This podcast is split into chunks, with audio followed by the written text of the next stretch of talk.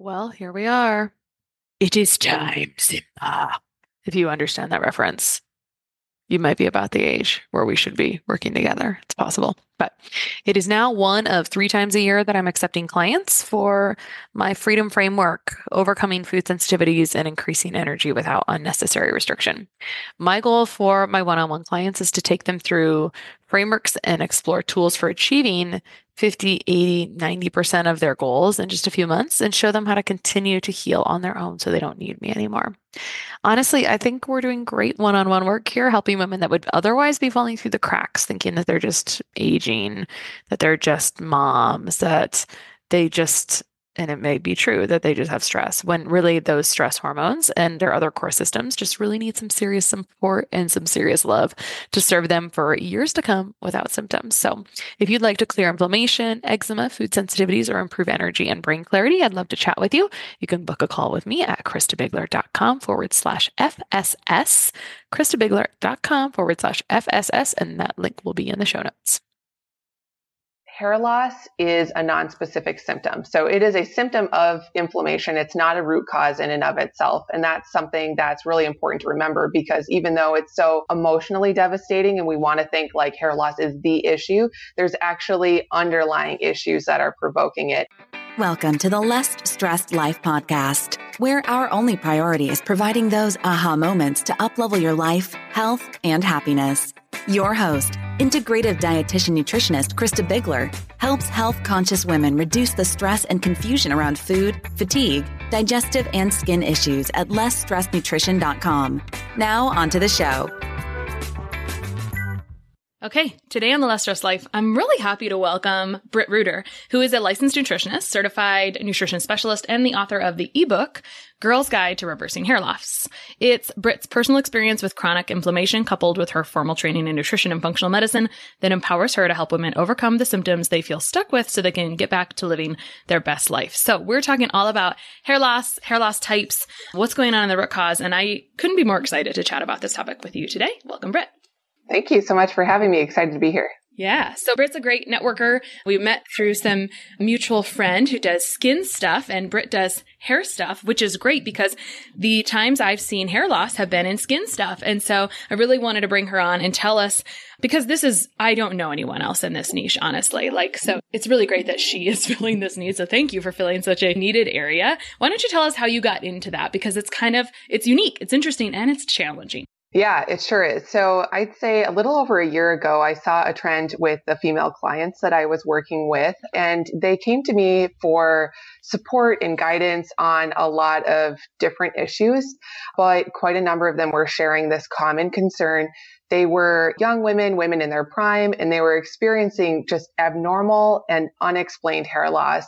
The hairbrush, you know, would be full of hair clumps, stuff, a lot of hair being left behind in the shower. I've even had a client say that she was afraid to take a shower just because she didn't want to see what was going to get left behind in the drain. Some of them had, you know, experienced hair loss for such a duration of time so significantly that they were even resorting to wearing wigs or toppers. So I was listening to these women tell me how hard they were finding it to cope with their hair loss emotionally and how much intense shame they felt, you know, the stigma that they felt around being a woman experiencing hair loss they felt betrayed by their bodies is one way that they were describing their experience. And in hearing them talk about their hair loss, I heard so much of my own story in what they were saying because just like these women that I was working with, they were telling me that they're doing everything right. You know, all the healthy diets, the supplements, scalp treatments, sleep, meditation, gym time, you name it, all these things. And yet their hair is still falling out in clumps how utterly betrayed by their bodies they felt. That's exactly where I had been at certain points in my health journey with autoimmune thyroid, just literally at my wits end because I felt like I was doing everything right and still not getting the results that I wanted. So, a little bit about my story is I was diagnosed with autoimmune thyroid disease, Graves' disease, when I was just 11 years old. So, that's very unusual. You know, obviously, most kids that age have no idea what a thyroid is. And, you know, I'm going to the doctor with my little siblings in tow with my mom every two weeks for blood tests and taking all this medication. And, you know, just being really confused about what my body was doing to me, the state of my health. And after a couple of years of treatment, it was like, okay, well, your thyroid's better. Like you can go about your way now and see you never kind of thing. And so I just foolishly thought that that was it. You know, that's book closed and I don't need to think about my health again. Well, after college in my early 20s, I actually was diagnosed with Hashimoto's thyroiditis, which is another autoimmune thyroid condition. And this time, you know, I really started obviously totally different experience from being a child experiencing it versus being an adult experiencing it. I decided that I was going to use this as an opportunity to learn more about my body, to ask questions like, how did this happen?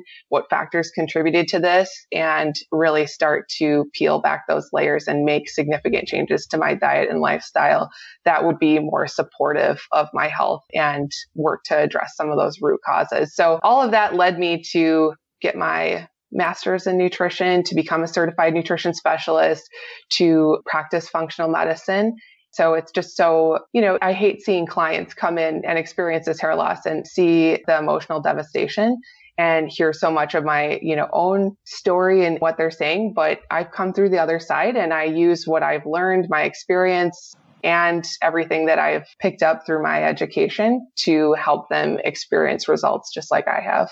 Yeah. But it's not a short term thing. But before we get into that, and I know you have a yeah. lot of interesting things to tell us today, but does the area that's affected by hair loss sort of give you clues about what the root cause is? So if it's falling out here, is it different than if it's falling out here? Or what are some different types of hair loss? And I think, you know, that might be part of your four hair loss types anyway, but what does that tell you about the location and how it's at? So, okay, I'll back it up. So, hormonal hair loss, when you experience something called androgenic alopecia, that is where there's high levels of androgenic or masculinizing hormones that can contribute to hair loss in women. And typically, the pattern of hair loss that you see with that particular androgenic alopecia is uh, hair loss concentrated to the crown of the head. Female pattern baldness is what it's referred to. And then if you're experiencing certain kinds of autoimmune hair loss, it might be that you experience hair loss over your entire body, even, you know, all the hair on your body falling out. So, I mean, there's certain I'd say that autoimmune presentation is generally a pretty clear indicator of what's going on there. But as far as like where on your head you might be experiencing more hair loss, it's not my understanding that that gives you a really clear idea of what the root cause is or even what type of hair loss it is. But maybe a dermatologist would have a different perspective, but I haven't seen a clear pattern with my client.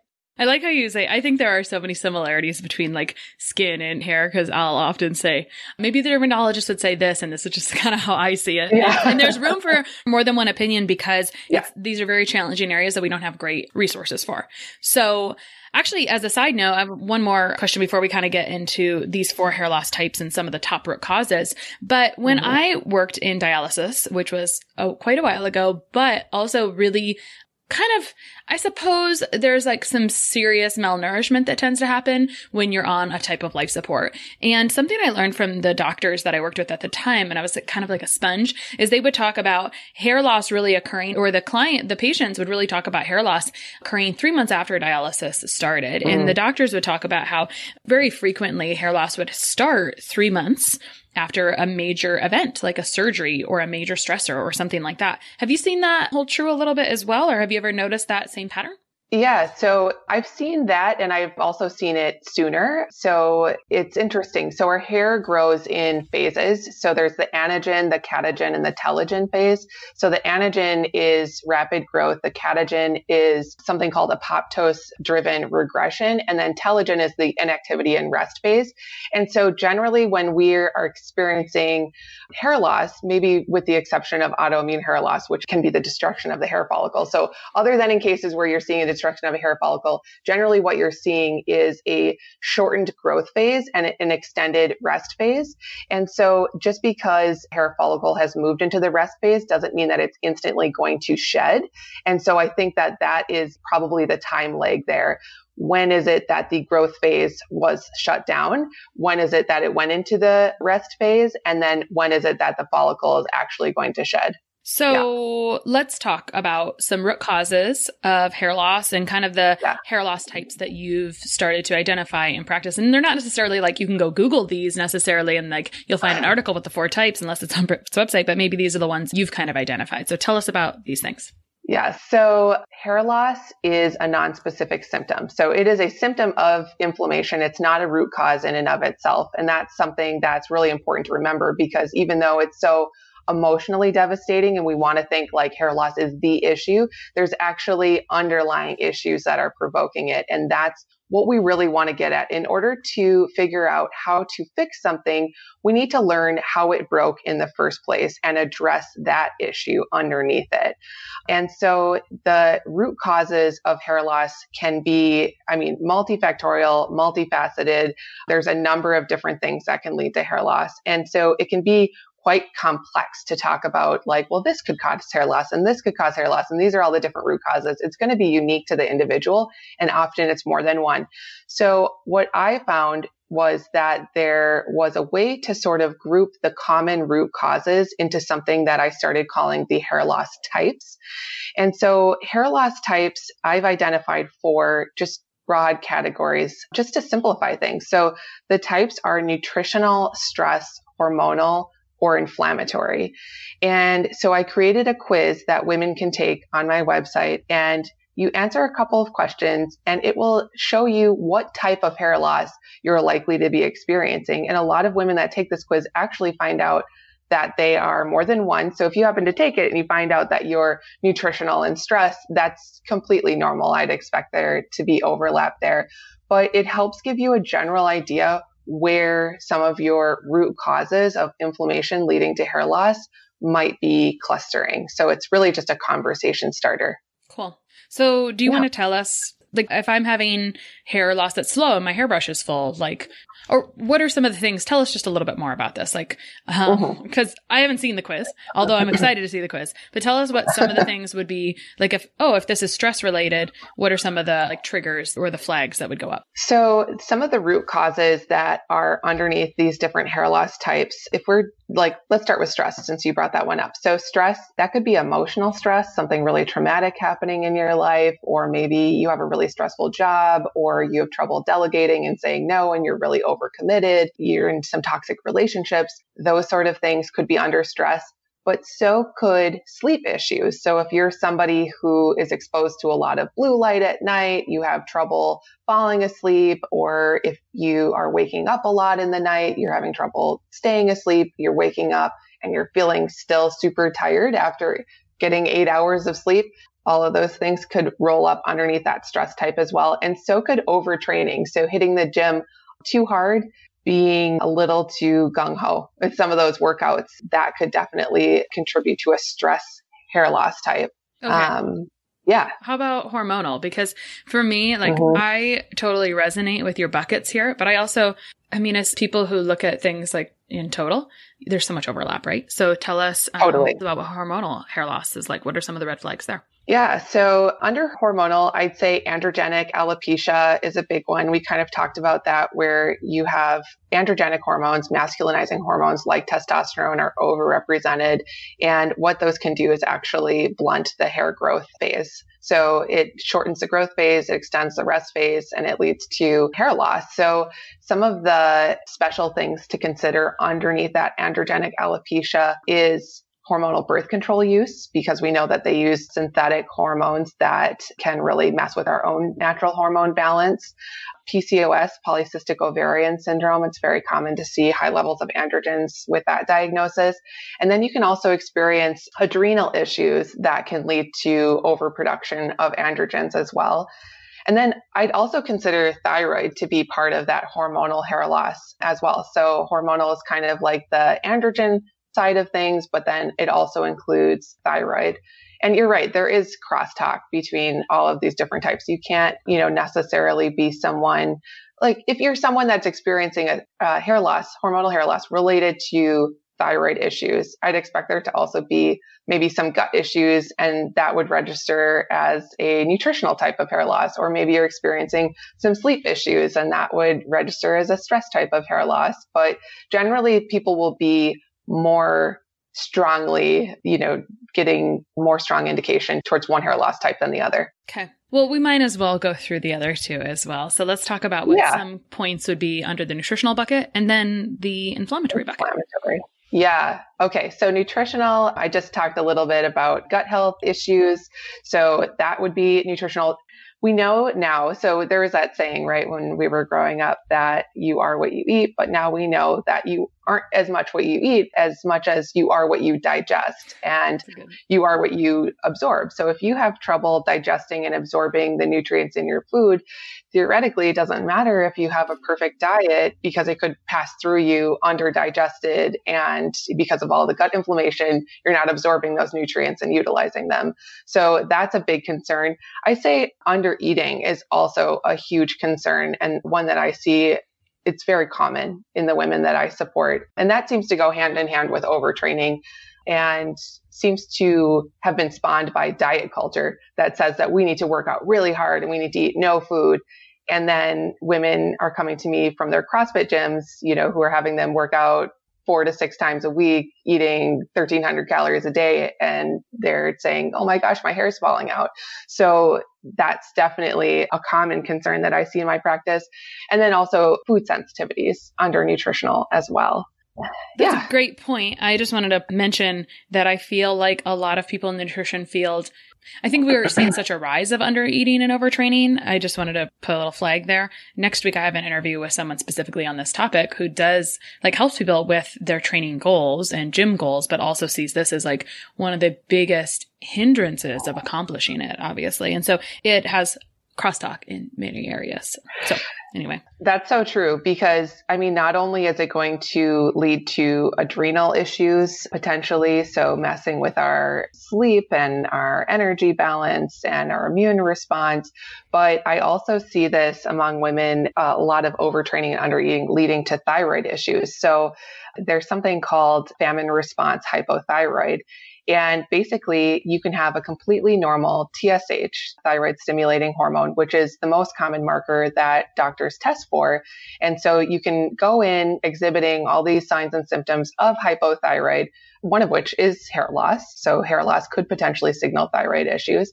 And your doctor could test TSH. It might look completely normal. And, you know, you're just like sent on your way, like your thyroid's normal. You have a good day and you know you're kind of left scratching your head like what is going on? Like i feel like i have hypothyroid and and yet my thyroid's normal.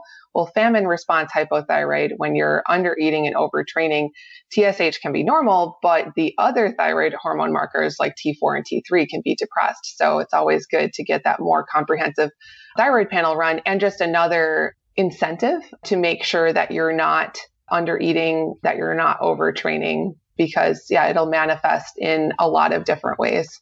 How do you help a person figure out that they're under eating and overtraining? First, like to point it out, like here, this like clearly the facts say this is what's going on and we're gonna shift mm-hmm. this. How do you make that clear to someone? So I'll generally look at their body type, so like age, height, weight, and use that to calculate their BMR and then add additional calories on top of that based on their activity levels. I'd say that not everybody's activity levels or types of activities that they choose to engage in are probably suited to their adrenals, the state of their adrenal glands. So your adrenal glands, they sit on top of your kidneys. They're involved in your stress response. And I see a lot of women who are engaging in very intense workouts. So I said CrossFit, you know, as an example, but I mean, that's certainly not the only really intense workout that you could do, but prioritizing that above, you know, more restorative movement like yoga or going for walks.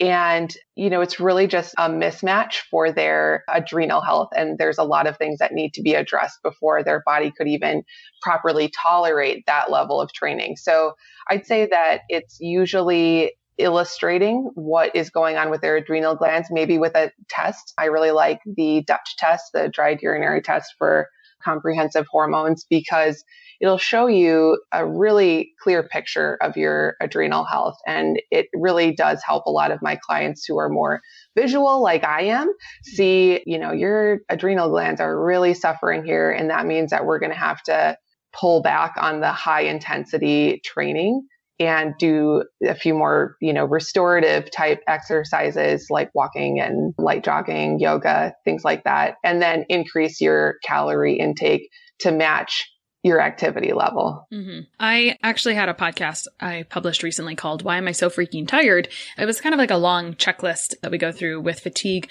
but the last thing I talked about was imbalances of cortisol. And so I try to look for that via symptoms and like obvious signs and symptoms first because I don't necessarily do my Dutch or hormone testing right away because I'm looking mm-hmm. to influence the gut because that's going to influence some of those hormones and I want to see those move in the right direction before I spend the money on it. But the challenge is, is that sometimes that adrenal picture or the hormone picture is what is impairing or inhibiting progress.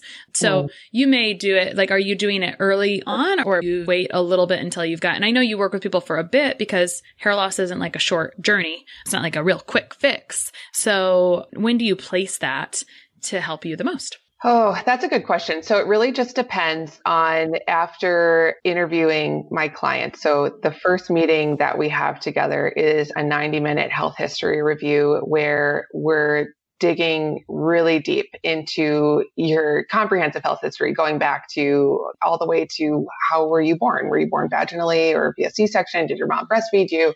You know, talking about any traumas or exposure to toxins all the way up until now.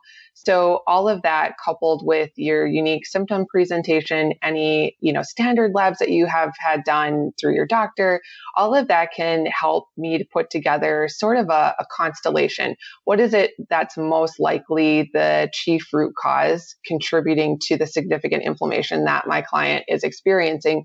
And once I have an idea of what that might be, often I'll be looking to confirm that hypothesis, if you will, with a, another test. So if somebody, for example, seems to be exhibiting a lot of issues that are aligned with gut dysbiosis and they've had multiple courses of antibiotics, maybe a stool test would be something that they would want to prioritize above doing something like the Dutch test. You know, it really just depends on what seems to be the glaring source of inflammation there. But for some people, the glaring source of inflammation does seem to be some sort of HPA axis issues.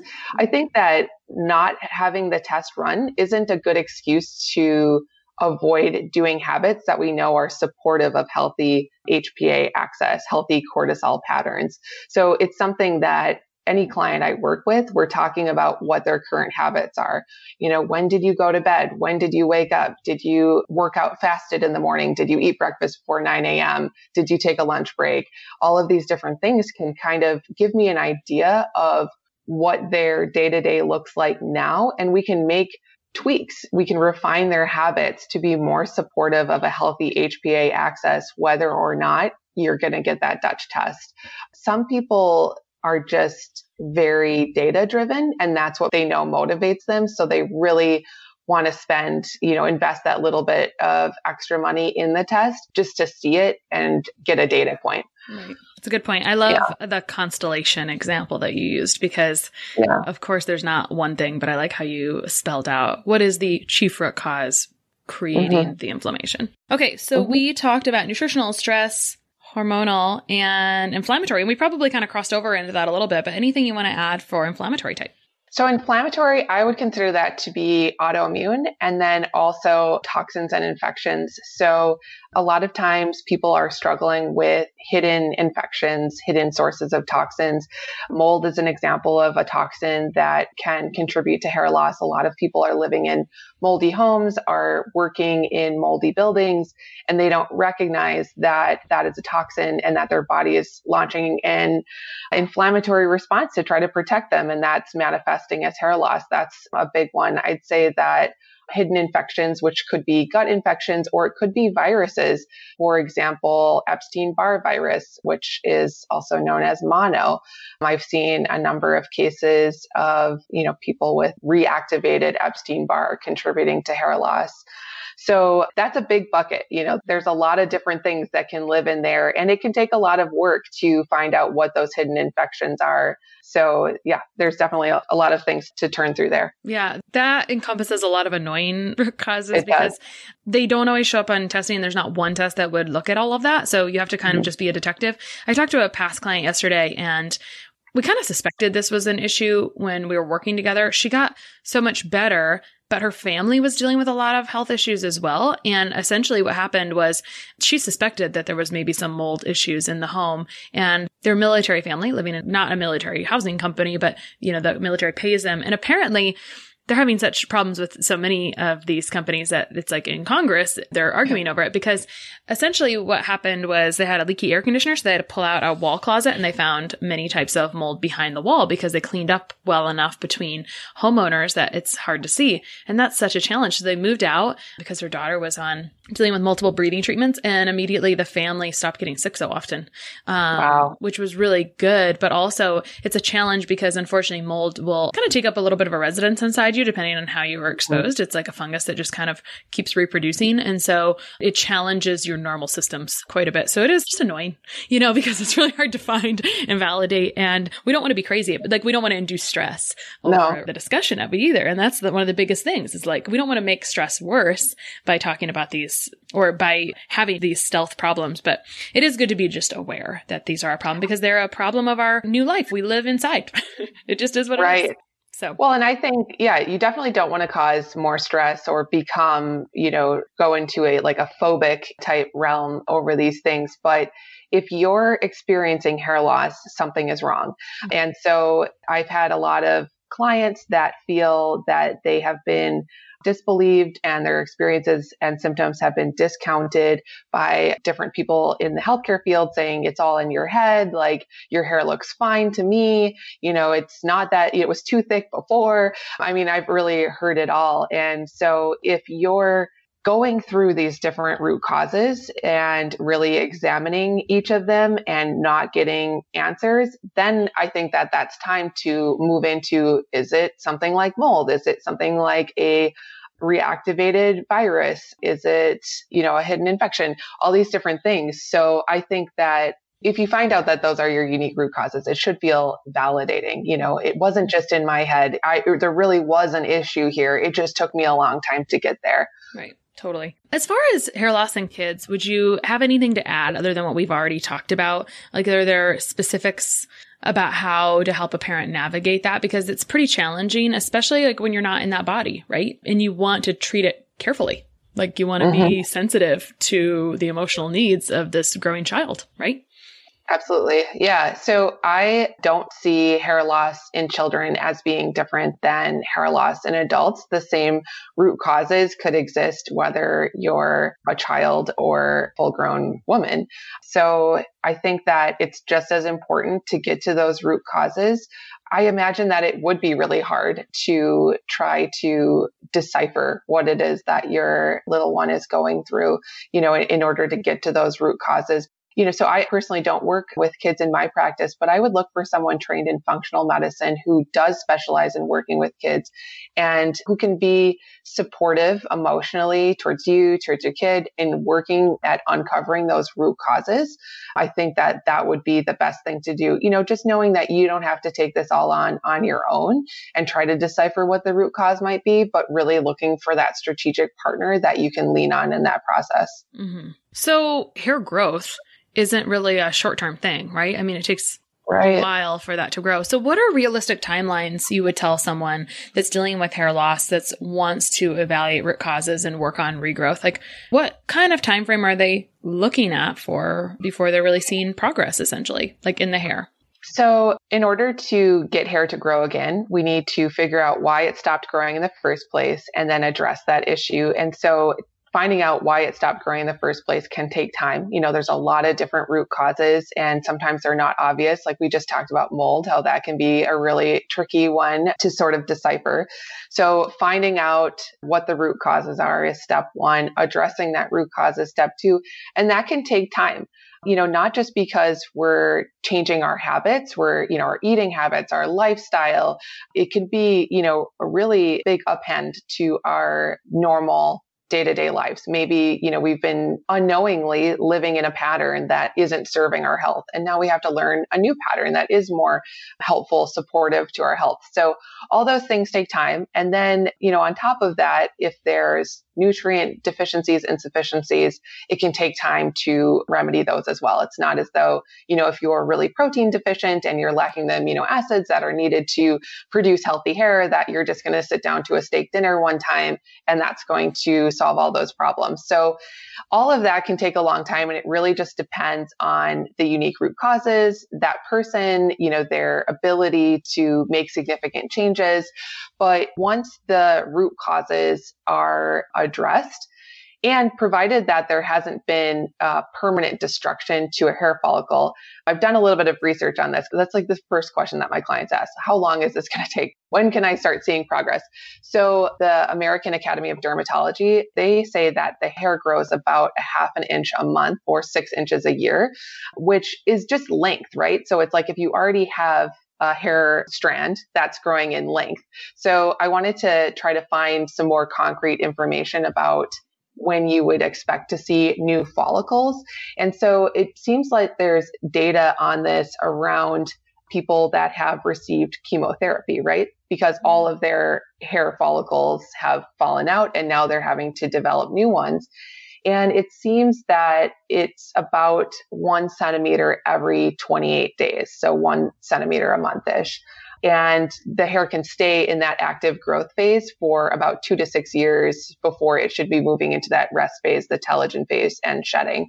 So it takes a long time, is the punchline. And, you know, just being patient with your body, which I know is not what anybody wants to hear when they're experiencing hair loss. We want those rapid results, but the best way out is through, as they say.